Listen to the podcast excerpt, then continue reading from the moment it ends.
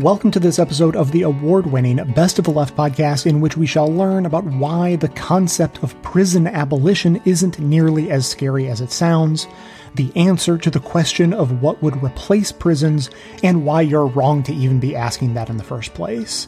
Stick around at the end of the show for some very big news about the show itself and an explanation for why I urgently need your help. No kidding. Please have a listen to that. And now onto the show. Clips today come from Justice in America, Making Contact, Newsbeat, and This Is Hell.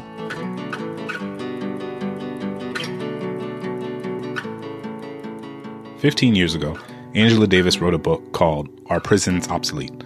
And in it, she essentially outlines a case for prison abolition. She says, look, even people who care about this issue, who want to see real change to our system, have trouble imagining a world without prisons in it. But why would we assume that prisons are inherently necessary? So we know what you're thinking. Whenever you kind of say the words prison abolition to people, it can sound really extreme, right? People tend to think that, of course, we must have prisons. There are people out there who are dangerous and who have done some really, really bad things, and those people need to be locked up. Perhaps you're even willing to concede that we could let 80 or 90 or 95% of people out of prison right now and address wrongdoings in either ways. And it wouldn't have any repercussions for public safety. But you also might believe that we still need to have that 5% of people locked away. Otherwise, we'd all be in danger. Yeah, for most people, it's really difficult to imagine a world without prisons. And it's difficult for me to imagine a world without prisons. Yeah, same for me. I think it takes a lot of proactive work and proactive imagining that that isn't intuitive to the sort of society we live in. Right. And it's just so foreign. And the instinct is to say, this is the only way we can keep people safe. Uh, and we should reform them and improve them and all of that but we still have to rely on them. And to believe that prisons have no role in society is to be unrealistic or to believe in abstractions and not to be dealing mm-hmm. in the mm-hmm. real world as it is. Yep, exactly. But Angela Davis makes a very good case that this is not true.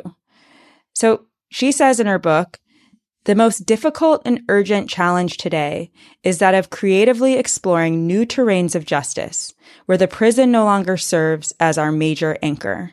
And I just, I love that line because I think it really encompasses what we're trying to do here. And Davis's argument echoes that of other abolitionists, including Mariame Kaba, who we'll talk to in a few minutes.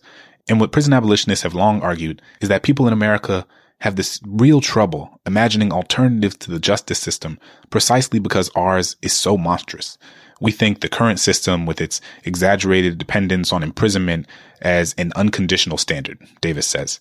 And she says, Thus, we have a great difficulty envisioning any other way of dealing with more than 2 million people who are currently being held in our country's jails, prisons, youth facilities, and immigration detention centers.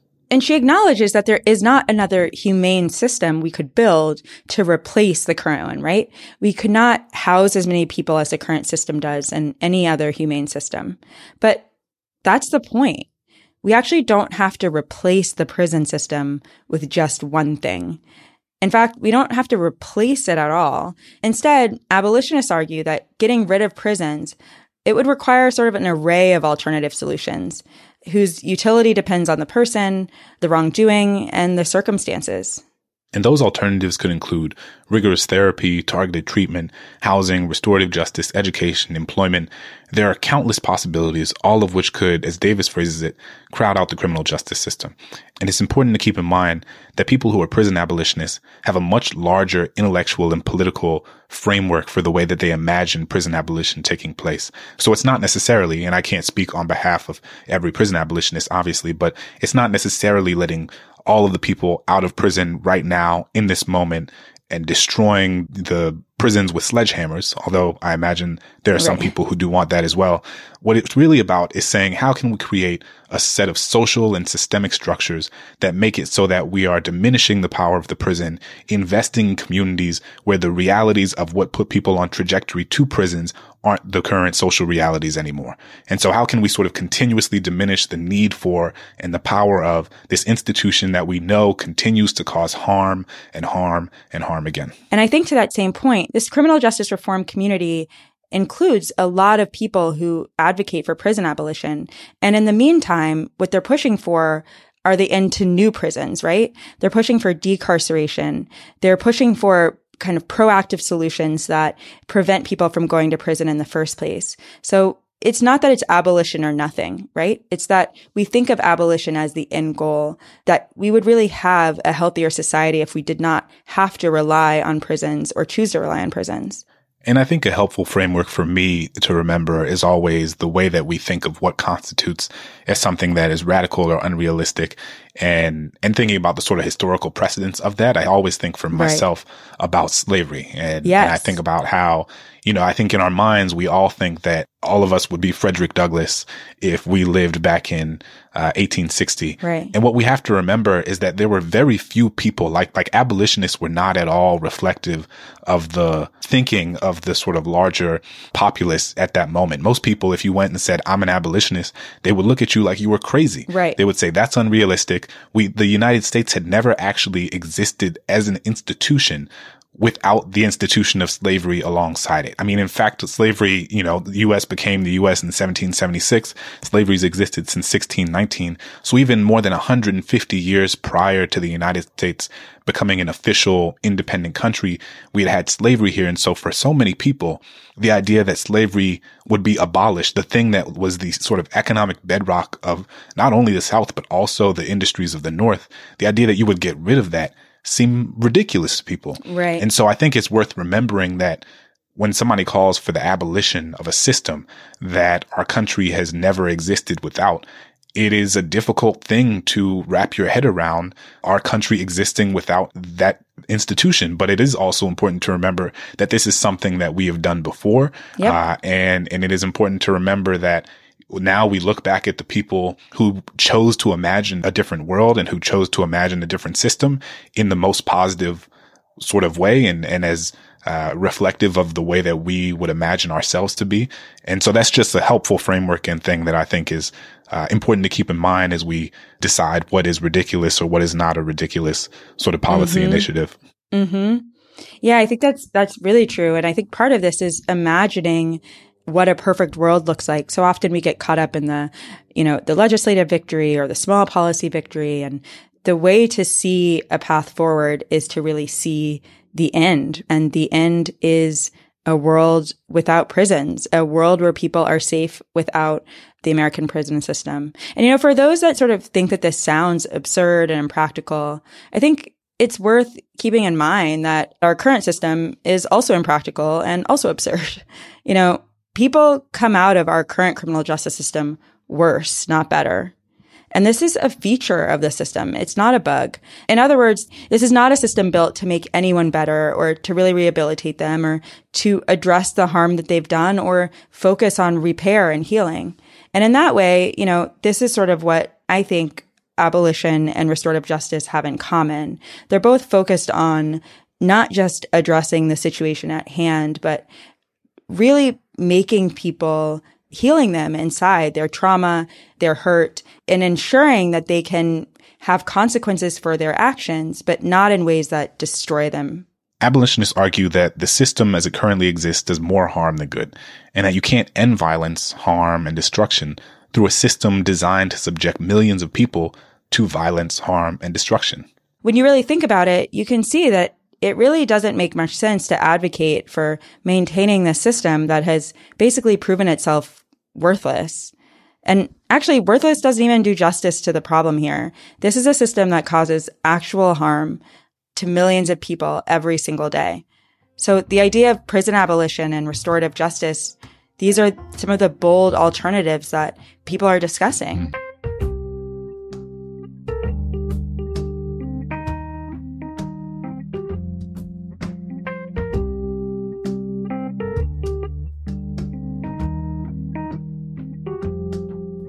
We can never forget Mumia.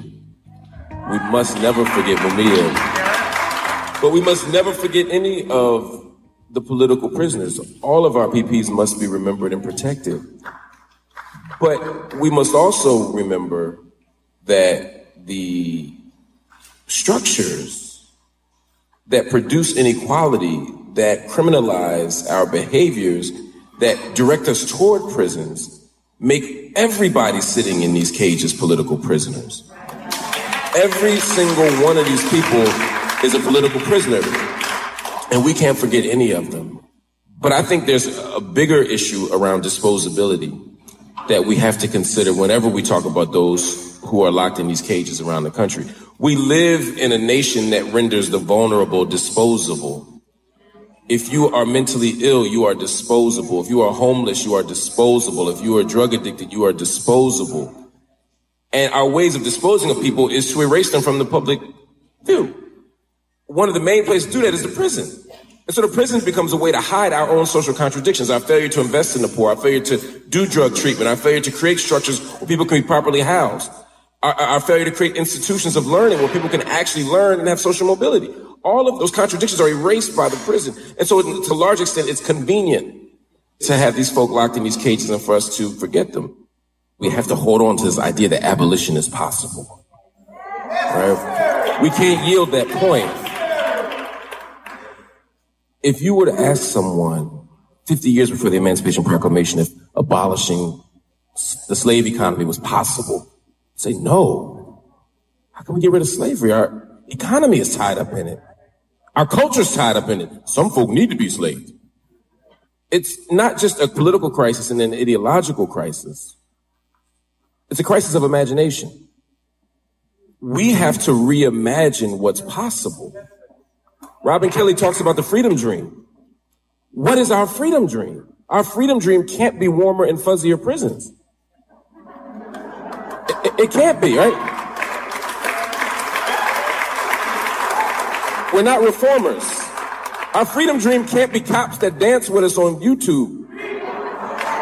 That, that can't be the idea. We have to get rid of the occupation. But we have to begin with a different understanding. We have to begin with a new, we have to decriminalize our imagination. We have literally scaled down our sense of what's possible, right? Howard Thurman talked about thinking beyond the moment, not being prisoner of the event. So I'm saying, let, us imagine something bigger. What does that mean in a practical level? It means that first we have to get rid of this idea that justice means punishment.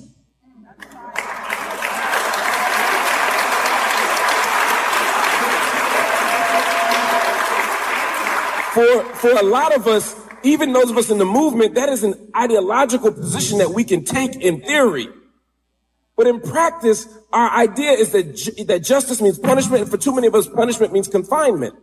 And so what happens is when someone steals our TV, when someone does harm to us, or even when these cops kill us, our first thing is lock them up. Now, understand that's our only recourse in the context of this moment. And because they're locking us up, we have to have some kind of response. I'm not, I'm not, I'm not minimizing that. But our ultimate goal can't be a world where cops get locked up for killing us. It has to be a world where cops are demilitarized and disarmed so that they can't kill us so that prison doesn't become somehow our end goal. We have to reimagine this thing.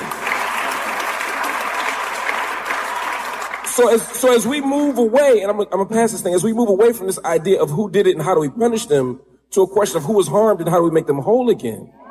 Right? As we move to that, that position, we're now in a better position to raise different questions because we have different possibilities in front of us. So when people ask me, is abolition possible? I, yes, it's inevitable. It has to be. That has to be our freedom dream. Because there's people in the room who are not abolitionists. It's like that all sounds good, but I got this cousin. And if you knew my cousin or this dude on my block, if you knew him, you would want prison too, right? Like the old Richard Pryor joke. There are people who do harm who may not be ready to be in community right at this moment. And we have to find ways to fix the issue, to heal them, to make those who are harmed whole again. But there are ways to do all of those things without using the prison as the template for how to deal with it. So there might be somebody who has a mental health issue. And I would agree if you shoot up a school, you have a mental health issue. If you're a child molester, you have a mental health issue. There's a way to get secure confinement. There's a way to do treatment without putting someone in this thing that we call the prison. We can, we have, we can have a more robust imagination than that. I think.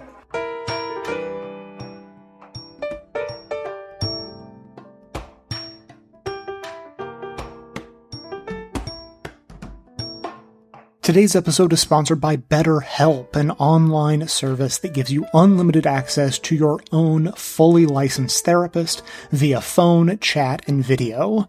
BetterHelp is more affordable than traditional in-person therapy. Plus, you don't have to go to an office and sit around in a waiting room, but you're getting the same professional help from fully accredited therapists and there's a broad range of expertise in BetterHelp's counselor network, which may not be locally available in your area. You can schedule meetings that fit your schedule, you can message your therapist at any time, and you'll get a timely response. If you don't think the therapist they've matched you with is a good fit, you can switch to someone new at any time at no extra cost. Go to their website and check out what BetterHelp users are saying about the service. New testimonials are posted daily, and they're giving Best of the Left listeners 10% off your first month of therapy when you go to betterhelp.com slash B-O-T-L. That's betterhelp.com slash B-O-T-L for 10% off.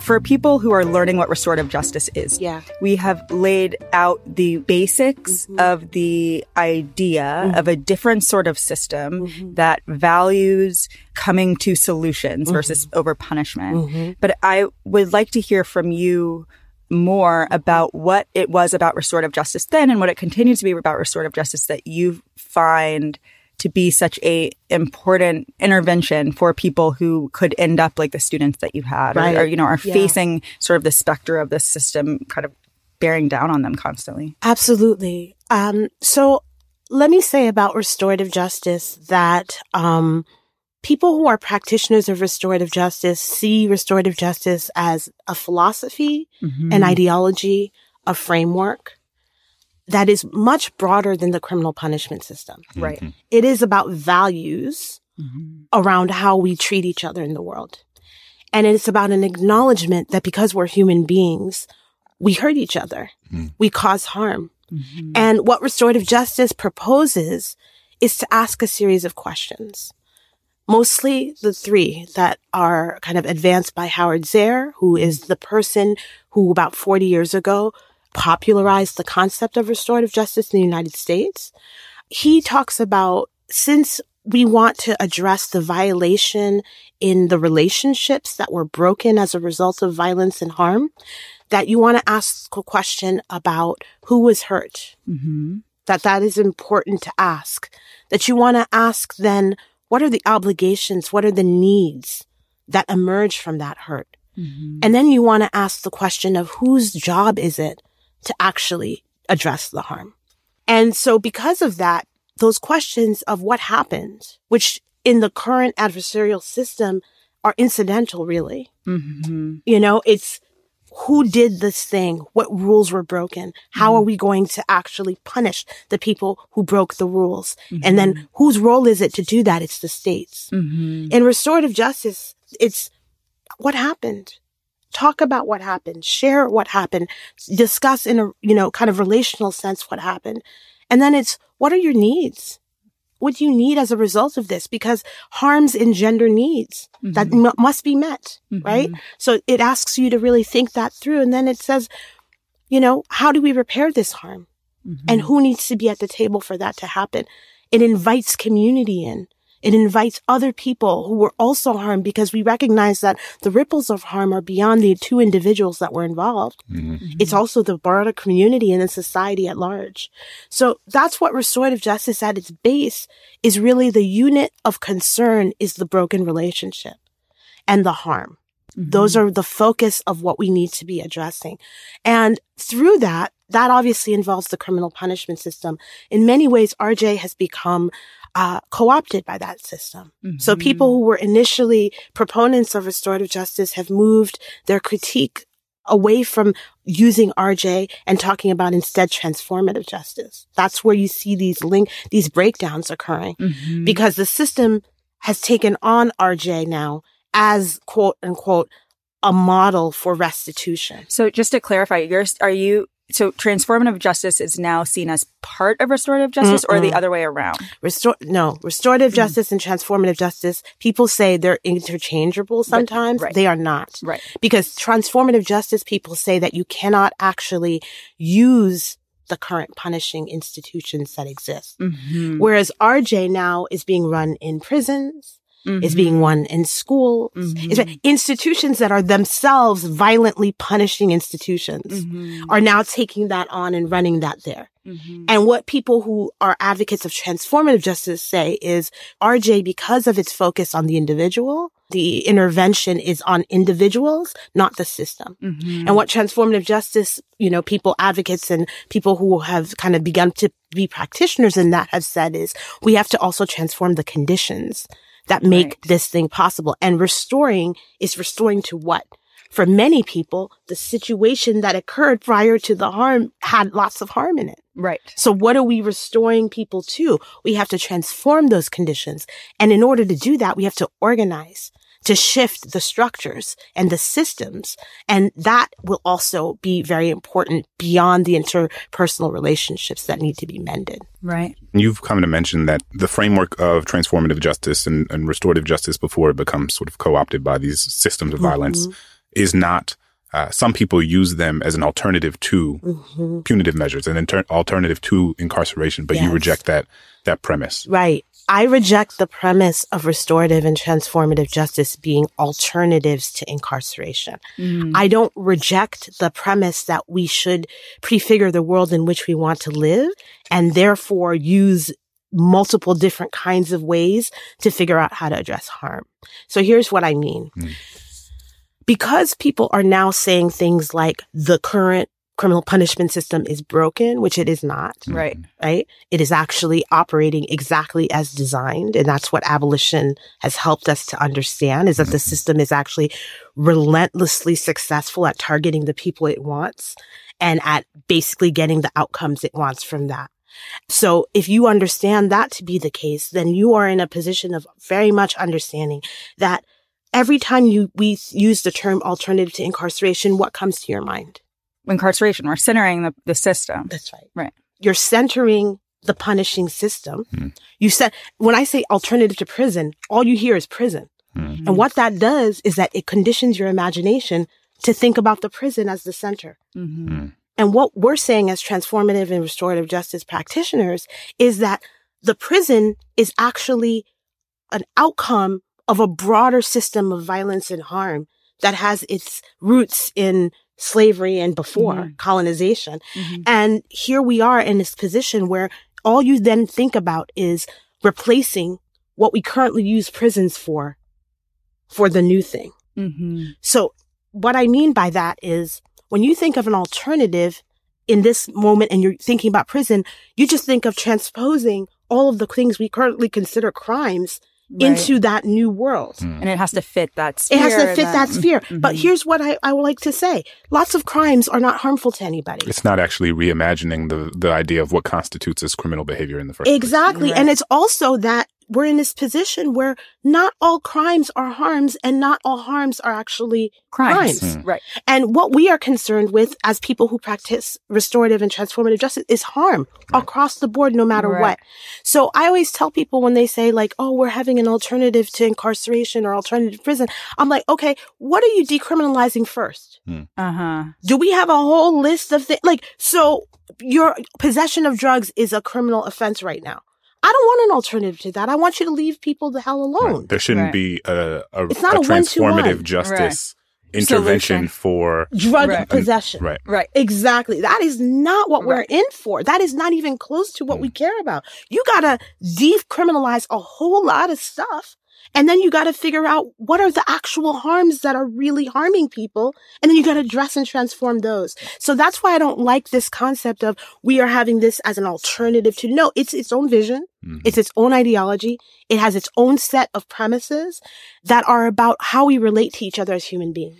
So let's Right. move into that. Let's think, uh, like, how do you conceive of abolition? And like, what is your framework for what that means, what that looks like? Because I think that that's a word that means a lot of different things to a lot of different people. It does. That has a lot of uh, historical significance. It does. Uh, but at the same time, that's also uh, misrepresented Mhm. very purposefully in a lot of contemporary political discourse. So, can you talk a little bit about how you think of what abolition is and how it fits into your sort of larger praxis of work? Yeah, for me, prison industrial complex abolition, prison industrial complex meaning um, all of the interests that come together to imprison, uh, surveil, and police people. Um, that PIC abolition, for me, I came to it actually through the work of Critical Resistance, uh, which is a formation and organization that started in um, the Bay Area in uh, 1998. So exactly 20 years ago. Where uh, CR is celebrating 20 years this year of existence. Um, and what Critical Resistance started talking about in 98 and had built on years of other people's thinking about this, you know, Nils Christie, um, you know, kind of a lot of the Scandinavian philosophers who had been talking about it in the 1970s. There's a very important kind of abolitionist uh, statement and document that came out called um, Instead of Prisons that was put together in 1976 by Fay Knopp and a bunch of other people who called themselves abolitionists, prison abolitionists at the time. Because in the 70s, people were talking about the end of prison. Uh, people were talking about prisons being over because we had numbers of people that had been in decline at that point. Um, and so there were already people who were talking about, so what's the system that we're going to build that will be the prison instead of prisons at that period of time?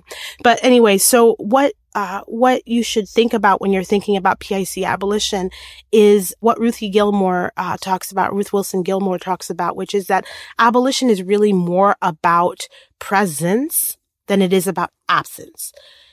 Abolition is a positive project that is focused on not just the dismantling of the current punishing systems, but also the building of something else that abolition, that people who are uh, usually kind of uh, thinking about PIC abolition, something else that Ruthie says all the time is that abolition is a, just about changing one thing, everything. So it is like a philosophy, an ideology, a framework, and a practical organizing strategy that asks you to think about all the different ways in which the systems that we currently have shorten people's lives. So it is, it is about kind of reversing premature death, ultimately. That what we have currently in our current criminal punishment system is to accelerate people's death in multiple kinds of ways. And mm-hmm. that that system is surrounded by many other systems that co-constitute that premature death. Hmm. So you have to think of capitalism. You have to think about mm-hmm. eradicating that. You have to think about the environmental destruction that we are under, the climate, you know, destruction that we're currently dealing with and facing with. If you're doing work on climate change, you're doing abolitionist work. Mm-hmm. If you are working to make sure people have a living wage, you're doing abolitionist work and organizing. If you are working right now to ensure that people's education is actually a good one, that mm-hmm. people have access to free, uh, quality education, you are doing abolitionist organizing. Mm-hmm. It's a systemic and structural view of how the world operates. It tells a story about how we came to be and what we need to do in order to be able to actually shift those conditions. So mm-hmm. the other thing about abolition that I think people often ask me about is they say, I can't wrap my brain around the ends of prisons. I don't, I don't understand that. And I'm always like, I, I make that sound because that's how you, it's usually white people and white men. You do this to me on a regular basis. Um, so that was why my white man voice, but, um, that's very badly done. Sorry. Um, but I, but it's like, I don't understand what, and I'm always like, well, then you can't wrap your brain around a world without exploitation and dehumanization. How sad is that? How sad is that? If you can't imagine a world without these things, then you cannot imagine a world devoid of that. And I and I mm-hmm. refuse to succumb to that. I, I mm-hmm. can't imagine a world without dehumanization and exploitation. And so mm-hmm. therefore that project makes sense to me. And the last thing I'll say is that um, the other part of abolition that makes to me a lot of sense is people also say like, how does that work? How could you do that? And I'm always like, you practice abolition daily. Right. It's a daily thing. And there are communities right now that are living in abolition present. They mm-hmm. really are. There are places where you can travel. I, and I came, I lived for over 20 years in Chicago and you can go to Naperville and you could go around and those kids have the schools they need mm-hmm. with no metal detectors. Mm-hmm. All of them are going to college. They live in homes that are beautiful and have what they need. Mm-hmm. They have all the food they need to eat. They never see the cops except when the cops are called. Mm-hmm. They like it's the they are living an abolitionist present. And the question I always have for people is why they can't see that for my nephew. Mm-hmm. Why that world is not possible for him. Mm-hmm. When it is possible for many of the children of the people who tell me they can't imagine living in an abolitionist future. Mm-hmm. I'm like, you're living an abolitionist present. Mm-hmm. So I don't understand what we're really talking about here. Mm-hmm. You're saying that there are some people who are never going to be allowed to have what your kids have. Mm-hmm. That to me is unacceptable. Mm-hmm. I refuse to acknowledge that as being something that's valid. So to me, abolition is always present. We're doing it in so many different ways. And the way we're trying to get there is often through these non-reformist reforms that are the ways that give us a track to move towards that horizon. Um, and so for me, my organizing is very much determined Mm-hmm. by uh, abolition as as the thing that I want to hold true to. The questions I ask of any sort of policy reform or whatever are guided by that, Right. are guided by an abolitionist framework.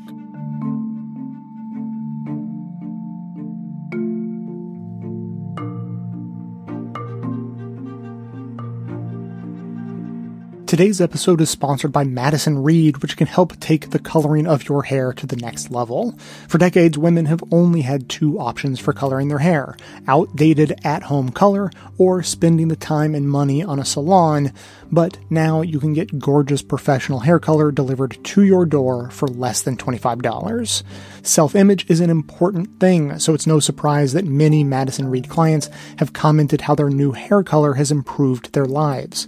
Madison Reed delivers gray covering, game changing color you can do at home and look as if you came from the salon. Women love the results gorgeous, shiny, multi dimensional, healthy looking hair.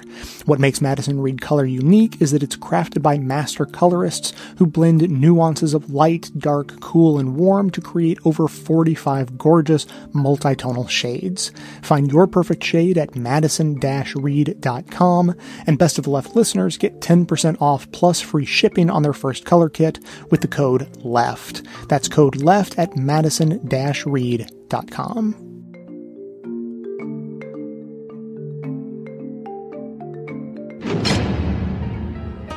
prisons in the United States really kick off with the Walnut Street Jail in Philadelphia in 1790.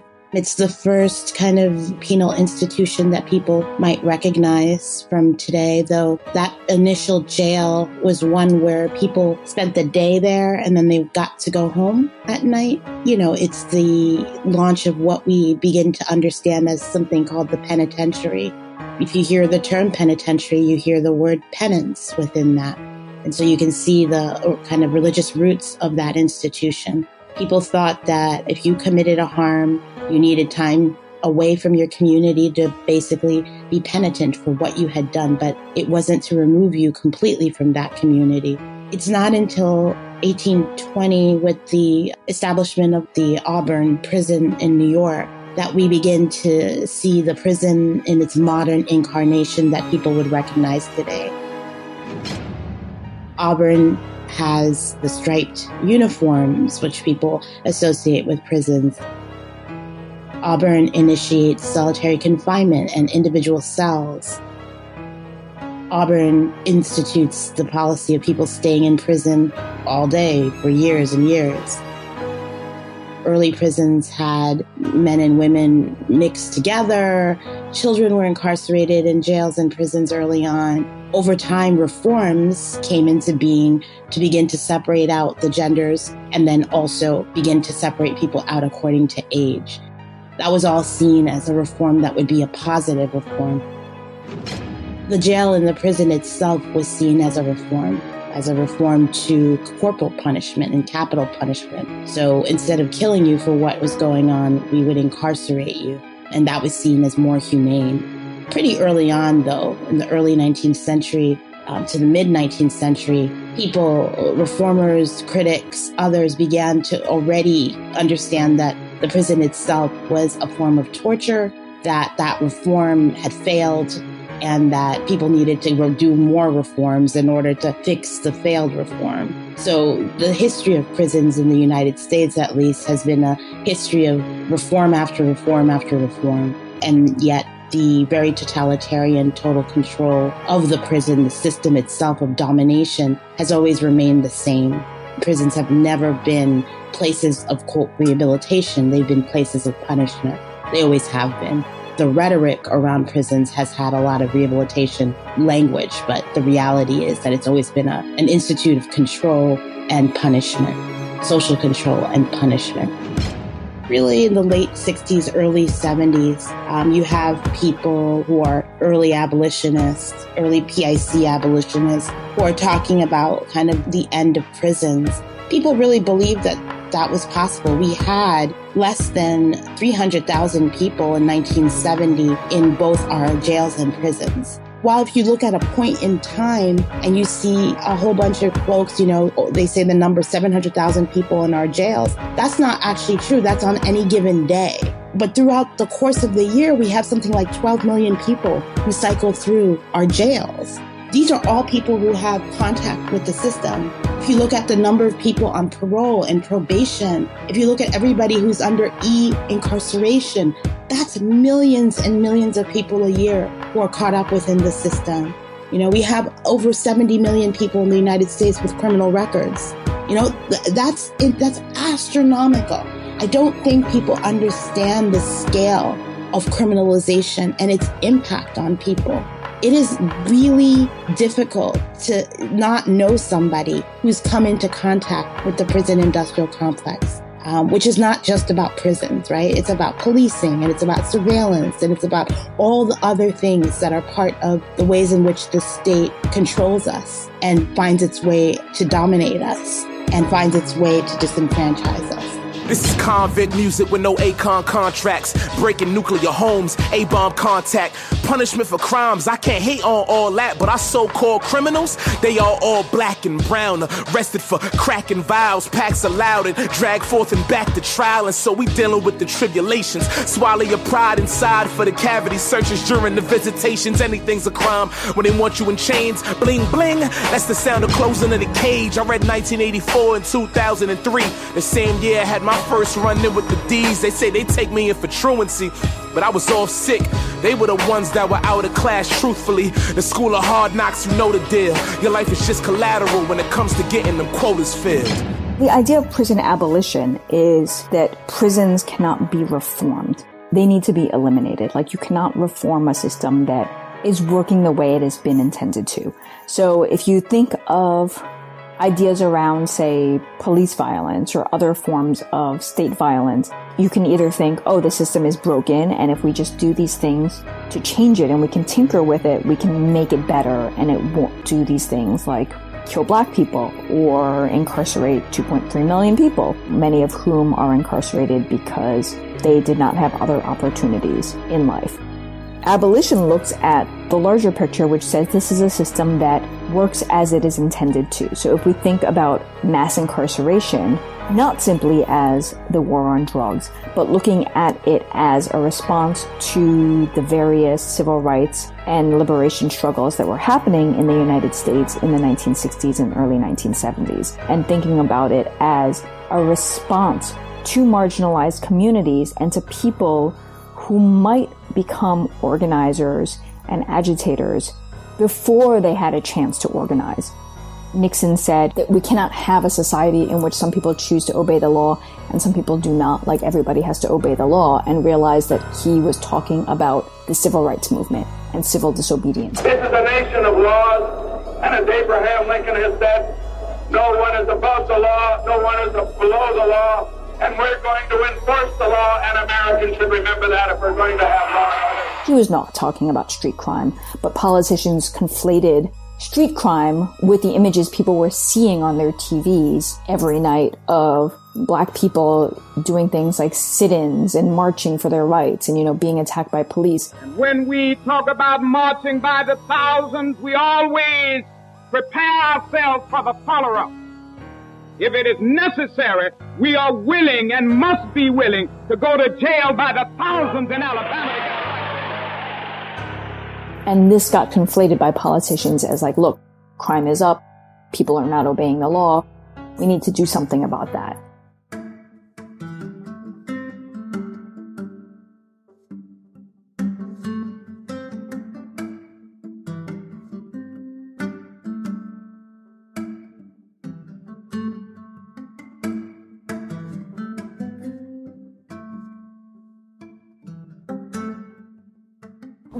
At a moment in our nation's history where we were still very much captured by this race to incarcerate. And there were relatively few people who were serious about challenging the drug war, challenging the Get Tough movement, who were viewing the system of mass incarceration, the prison industrial complex, as a civil rights issue or even, you know, as a racial justice issue at that time.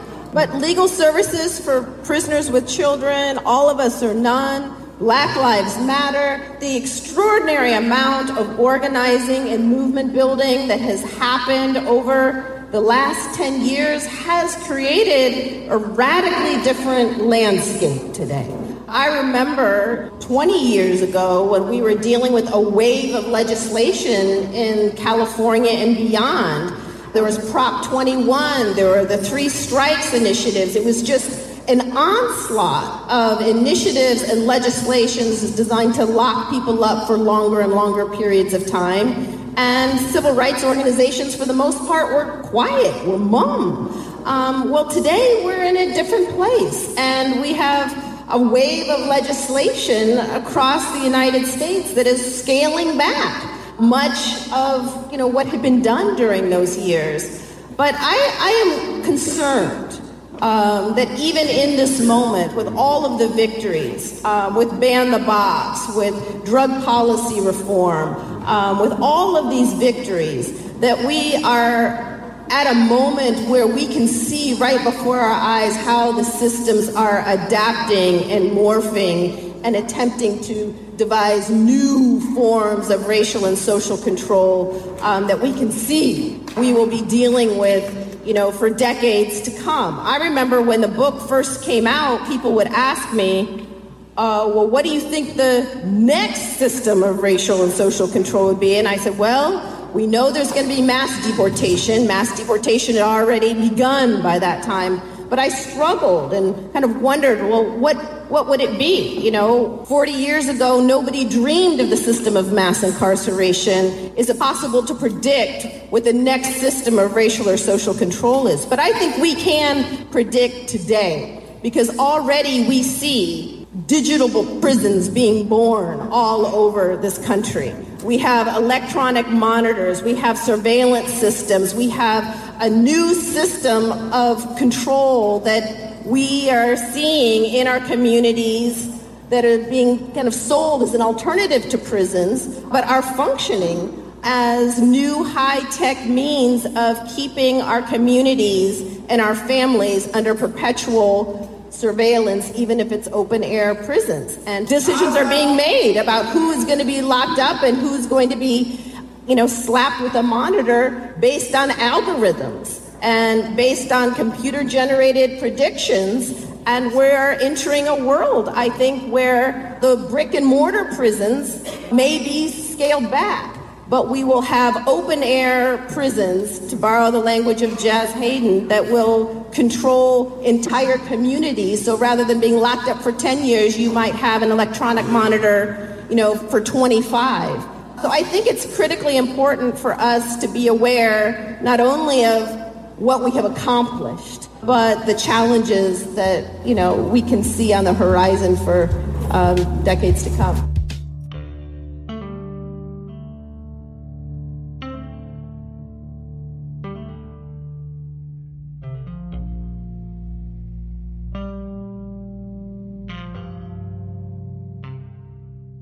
What happened between the 1970s and today, there are three primary stories that scholars and activists lean on to explain how we come by what the general public knows as mass incarceration and what abolitionists know as the prison industrial complex. And those stories are at root stories about race, stories about economics, and stories about politics. The racial story, which is the most familiar one and, and, which really is a powerful movement narrative, looks at the rise of mass incarceration or uh, the prison industrial complex in the long history of racial caste in America, moving from slavery to Jim Crow, and then the loosening of the civil rights movement, and then looks at mass incarceration as a backlash against that. The economic argument that tells a number of, of different stories about post industrialization, about the ratcheting down of state capacities in certain way around military spending, and the emergence of surplus populations that could be managed through incarceration, both by providing jobs for certain sectors of the population, disproportionately white and rural, and dealing with the surplus urban population, disproportionately black and brown, for whom there was no longer gainful employment in the new economy. The third story that people tell uh, is around politics and the emergence of law and order politics on the right under Goldwater and Nixon's Southern strategy, liberals playing a certain kind of useful idiot role, concerned primarily about racial disparities that lead to a ratchet effect in which racial disparities are eliminated by tougher punishment for everyone. And then prison building becomes a boom in the 1980s, and it's a wedge issue that the Republicans use against the Democrats. The increase in citizen involvement of the crime problem and the tough new state statutes directed at repeat offenders make it clear that the American people are reasserting certain enduring truths the belief that right and wrong do matter, that individuals are responsible for their actions, that evil is frequently a conscious choice and that retribution must be swift and sure for those who decide to make a career of preying on the innocent. Clintonism took away that wedge issue by making mass incarceration uh, consensus politics. Today, the bickering stops. The era of excuses is over. The law abiding citizens of our country have made their voices heard. Never again should Washington put politics and party above law and order. And so between 1992 and 2008 and the financial crash, there was simply no politician on the national stage who was going to waste any social capital on the rights of incarcerated people or of criminal defendants. You know what? Right now, breaking news here stocks all around the world are tanking because of the crisis. And this is all because we're waking up to two fewer investment banks on Wall Street. Lehman Brothers has filed for bankruptcy, and Bank of America is taking over Merrill Lynch in a $50 billion deal. So between those three factors, you get to where we are today. Throughout the period of mass incarceration, there have been vocal advocates calling for prison abolition, and those forces have been drowned out. But beginning at the end of the 1990s, those forces began organizing concertedly, uh, critical resistance in California being the most obvious example. And then in the present decade, we see, for a variety of reasons, the idea of abolishing prisons move in from the margins and into the mainstream conversation. This is convict music with no Styles P verse. Slave labor in them prisons, major Nikes heard. So if you marching for the homies, wear charcoal pumas. That's the closest that you'll get to Black Panther maneuvers. Nixon criminalized us, fighting for our lives like hose down these Negroes marching right outside. Reagan carried the torch with the war on drogas, locking everyone in sight. The hood cried no mas, but no relief. Stiff mattress, no sheets. Two million folks who got snatched up off the streets. Many can't make bail and die. It's overcrowded. You crazy if you think there's only one Kalief Browder. And Clinton's crime bill had Giuliani wildin'. Cuffs on wrist was his fame in the 90s. Now they legalizing everything that got you on Rikers while you try your best to not be food for the lifers. I'm talking about PIC abolition. That's the history that that comes from the work that's been done that laid the groundwork for me to even understand abolition as a concept comes from people like Angela Davis. Prison abolitionists, as opposed to prison reformers, uh, make the point uh, that oftentimes reforms uh, uh create situations where um, mass incarceration becomes even more entrenched. Comes from people like Fay Knopp, comes from people like Ruthie Gilmore, prisons have become almost um, quasi religious in so far as people imagine that they are necessary at the scale and scope to which they've developed over the last 30 years. I see abolition as both a political vision with a goal but also as a practical organizing strategy. Critical resistance says that abolition really isn't just about getting rid of buildings full of cages, but we also have to focus on undoing the actual society we live in because the PIC feeds on and maintains oppression and inequalities through punishment and violence. So it's not isolated. It's part of the larger systems in which we live. Ruthie Gilmore talks about abolition as about presence and not mainly about absence or about dismantling. It's also about building something, an alternate vision of a world in which we want to live. Both things are important in order for us to be able to do that. And I know that's not what people think of when you hear the term abolish. I think people think of something really drastic that happens immediately. And the history of even, you know, of, of the abolition of chattel slavery teaches us that things don't happen abruptly that they are, happen over time with forethought and strategy and persistence and connecting those individual actions we take to a broader movement. So all those things are true. And we have to always think about the fact that abolition is really a creative endeavor. It's about thinking of things anew. And it's a very hopeful and a very positive project. I think a lot of people want to think of it as mainly a project of destruction, and that is part of it. You have to destroy things in order for new things to emerge in their place. But it's also a project of positive, hopeful creation. We currently use cages to keep human beings in there for a load of reasons that have to do with the management of poor populations, of unruly populations, of mentally ill populations. That seems to be the system that we have. What we replace the system with and, and how we get there, this is the question that I think abolitionists are encouraging all of us to ask. There's no single one fix, right? The reasons that we put so many people in cages has everything to do with uh, how we structure our economy and how we structure our education and how we manage racial difference in our country and, and white supremacy. And to build a world without prisons is going to require systemic interventions that deal with a host of other malignant social characteristics. That question is not a question for one person. That question is a question for our society as a whole. If you feel like the current way we are addressing harms is good and works for you, then I'm not talking to you. I'm talking to the people who actually, when harm happens to them, prefer nothing to what we currently have. And that is the majority of the population. Because frankly, when harms occur to us, whether it's a rape or something else, often we don't actually turn to the systems that currently exist to get what we call justice. Those systems are already seen by many millions of people in this country and beyond as unjust, as not going to get you what you need. So people just choose to use alternative means already to address harms. And those means include anything from vigilante violence themselves to nothing. This is convict music with no T-Pain slow jams. Abolition movements, get with the program. We want them all shut, boy. The system didn't jail with us since the walnut prison lived in Philadelphia. No, not reform.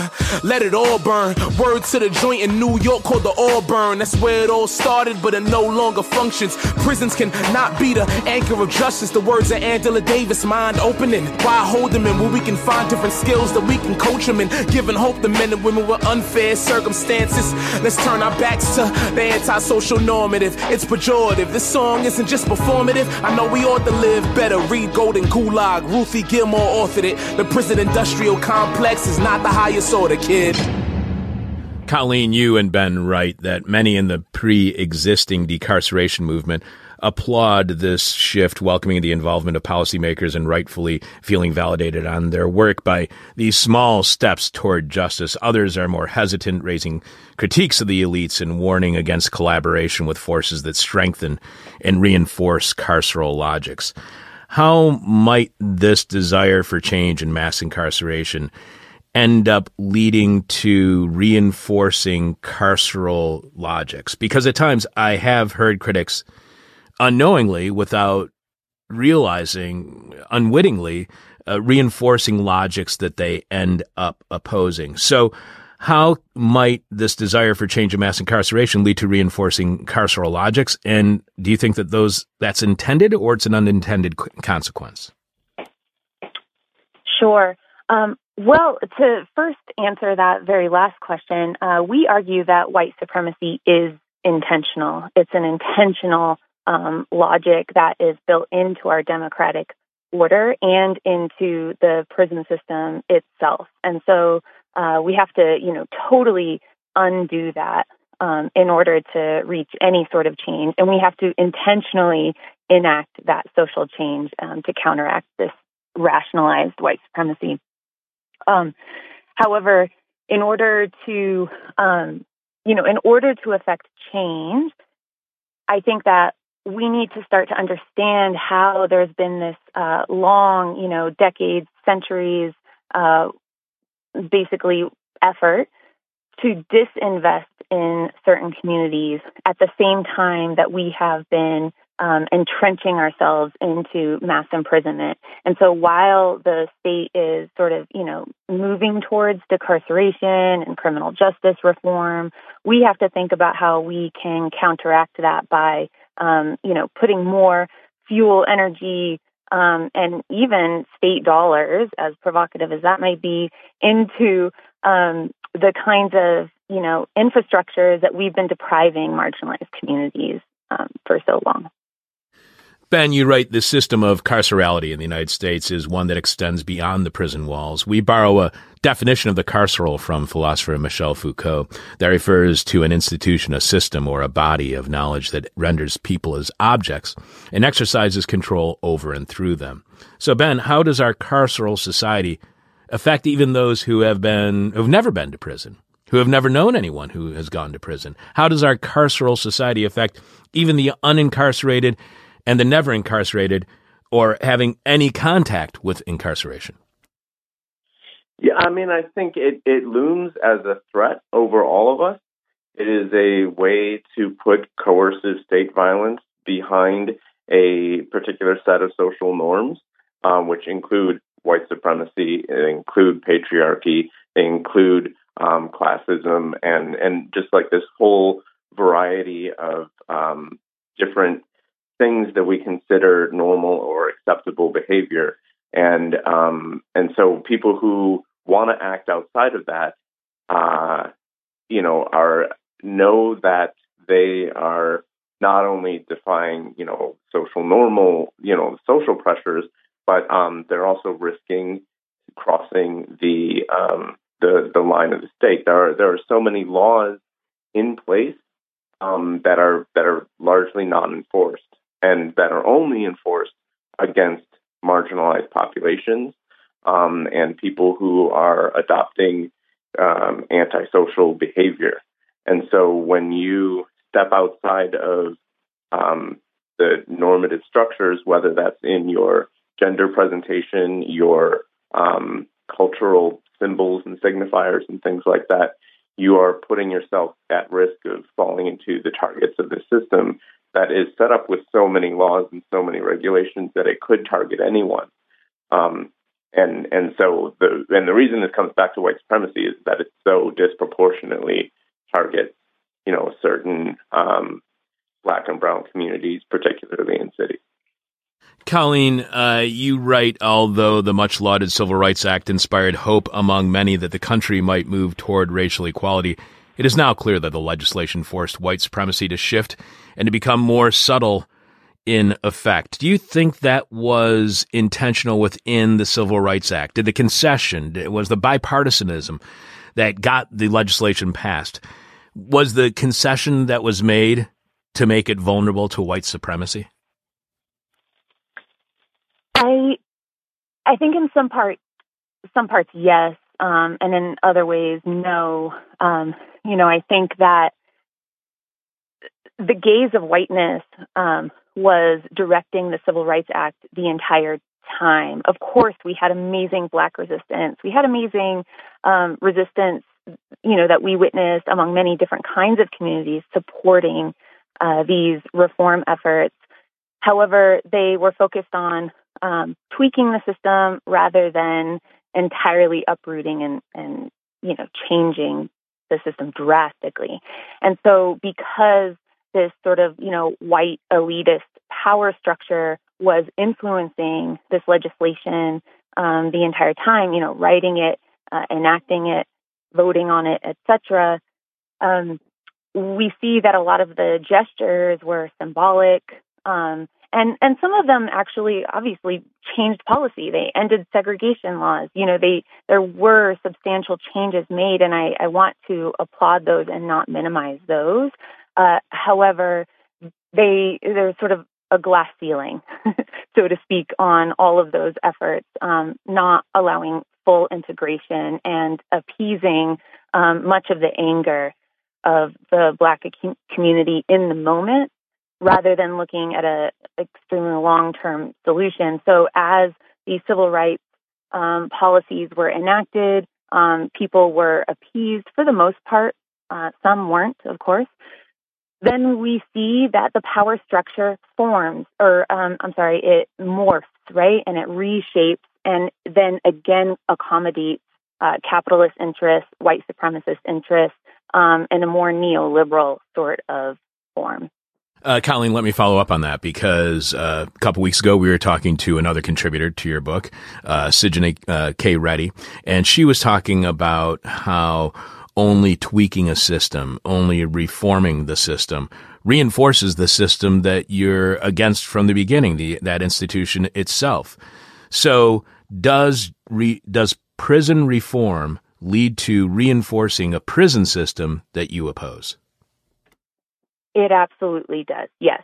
Now, we argue in our paper that there is room for um, abolitionists to endorse certain reforms. So, though that seems like a contradiction, um, I'll first explain that the prison system is designed to disrupt communities. It is designed to enact racialized social control and to keep um, poor uh, communities of color at the bottom, you know, end of the social strata. And so, because of that, we know that we don't need the system. We shouldn't have the system. And to accommodate this and to tweak it is only going to mean, um, you know, a longer road of, uh, of marginalization and of disenfranchisement. But until we reach this sort of, you know, destruction, abolition um, that we are seeking, we do unfortunately have to embrace some reforms, but again, we need to understand the longer vision and to not have um, a case of social amnesia, which I think a lot of our elite politicians do have. So we need to understand that though we might back a certain reform that you know helps alleviate harm as a form of harm reduction, uh, we need to know that you know 10 years from now we don't want the system to exist. So um, it's sort of you know understanding that the contradiction there actually can um, exist while we make meaningful change.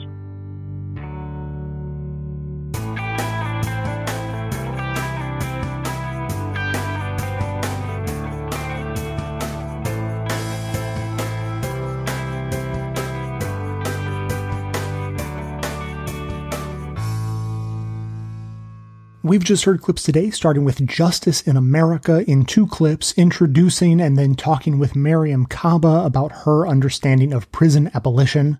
Making Contact first shared a clip of Marc Lamont Hill and then later Michelle Alexander, author of The New Jim Crow, giving their thoughts about the future of crime and punishment. Newsbeat in two parts put the story of mass incarceration and prison abolition to music. And finally, we just heard This Is Hell speaking with Colleen Hackett and Ben Turk about the tension between carceral abolition and simple reforms. Members will hear a bit more on this topic. Mariame Kaba had so much good stuff to say that honestly, it broke my heart to have to cut so much of it from the regular show, so members will be hearing a lot more from her, as well as some talk on the related topic of abolishing the police. To hear that and all of our bonus content, plus ad-free versions of every regular episode, sign up as a patron of the show at patreon.com slash best of left. Today, as promised, I have big news to share about the show, and unfortunately, it is not good news. The world of the business of podcasting and the politics of the internet and capitalism and online privacy and all of those things have finally collided head on, at least in my world. A little bit of context. The way this show makes money is number one, patrons. A little bit more than one third of our income comes directly from patrons who pledge monthly two bucks, six bucks, you know, more, uh, collectively averaging about six bucks a month. Uh, we have 545 people on Patreon as of this moment. Uh, so that's, that's a little bit more than a third. Then a little bit less than a third is the affiliate link that we have. Uh, if you use our link to shop in the big box store in the sky, that's not quite, but almost a third of the income, uh, you know, which is amazing.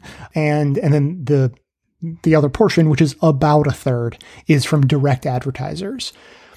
And the way advertisements get in the show is, you know, I, I don't go out and like contact companies and ask if they want to advertise on the show. There, there's a broker company who makes that deal for me.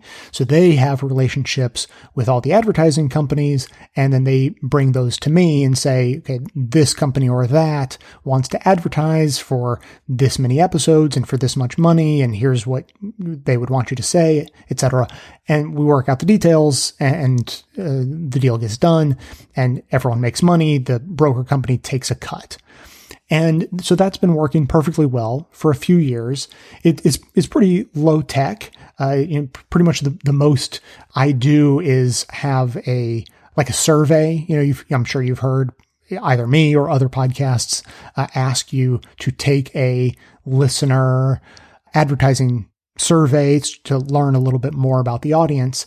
But the entire podcasting industry is moving in a very uncomfortable direction. Not, I, say entire, not, not entirely, but much of the podcasting industry is moving in a very uncomfortable direction where I'm not going to be happy to go along with them.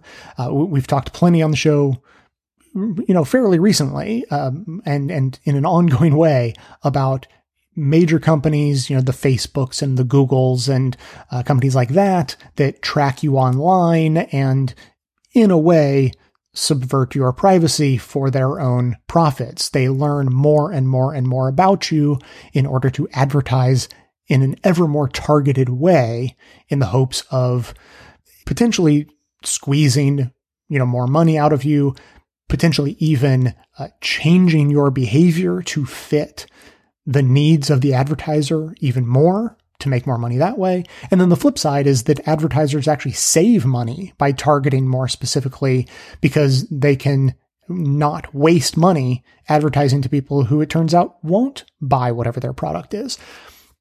So it's definitely all about making money for advertisers, but I'm not an advertiser. I'm a publisher. And it doesn't necessarily work out all that well for publishers to do that kind of highly targeted advertising. And so that's why, among all the ethical qualms and, and questions I would have uh, uh, about this sort of idea, why I found it to not at all be a positive thing when my advertising broker company emailed me with the great news, they phrased it, that they were going to move in this direction that the whole internet has been moving in. They aren't satisfied with listener surveys and things like that. They want me to integrate with them ever more closely and start tracking and digitally spying on my listeners so that they can get ever more detailed psychographic information about you so that they can target their advertising to you in an ever more efficient way. Well, you won't be surprised to hear that I'm not very excited about that plan. Ethical qualms. There are actually some legal qualms, and uh, it goes against everything we try to preach on, on this show. So, uh, I, have already talked this over with members at the end of last week. So I, I, don't think everyone's had a chance to listen to it yet, but I got one voicemail so far from members chiming in on this. So let's hear that, and then I'll come back and talk more. Hi, Jay, David from Gaithersburg. Just listened to 183 bonus episode and the last few things you were talking about with the advertising situation. Speaking only for myself, don't worry about, at least for me, about taking the new plan. I'm more concerned with maintaining the content being delivered from you to me than I am about being tracked and traced by the great big internet machine. It's part of life. Anyway, thank you for your show. All right. Thanks for that, uh, David. Uh, I really appreciate the input. We're going to call that Plan B. I'm definitely aware that just going along with this plan is theoretically an option. But as I said, let, us keep that as Plan B for the time being, because it's not just the spying that I'm not down with. It's also a huge hassle for for this company to demand that I change along with them because it requires that I change hosting companies. I've had the same hosting company supporting the show for the entire length of the show 13, almost 14 years. And it's been a good relationship. I trust them. They do things in an ethical way. They are very opposed to this kind of psychographic uh, advertisement targeting and all of that and don't want to go in, in that direction. So that's a company, you know, small uh, company that I would like to continue to do business with. So, you know, as I said, it's not it's not just this style of advertising is uh, not something I would like to do, but it's also part of a corporate consolidation. This company has been uh, the, the, advertising company has been gobbled up by a series of larger and larger companies over just the past couple of years.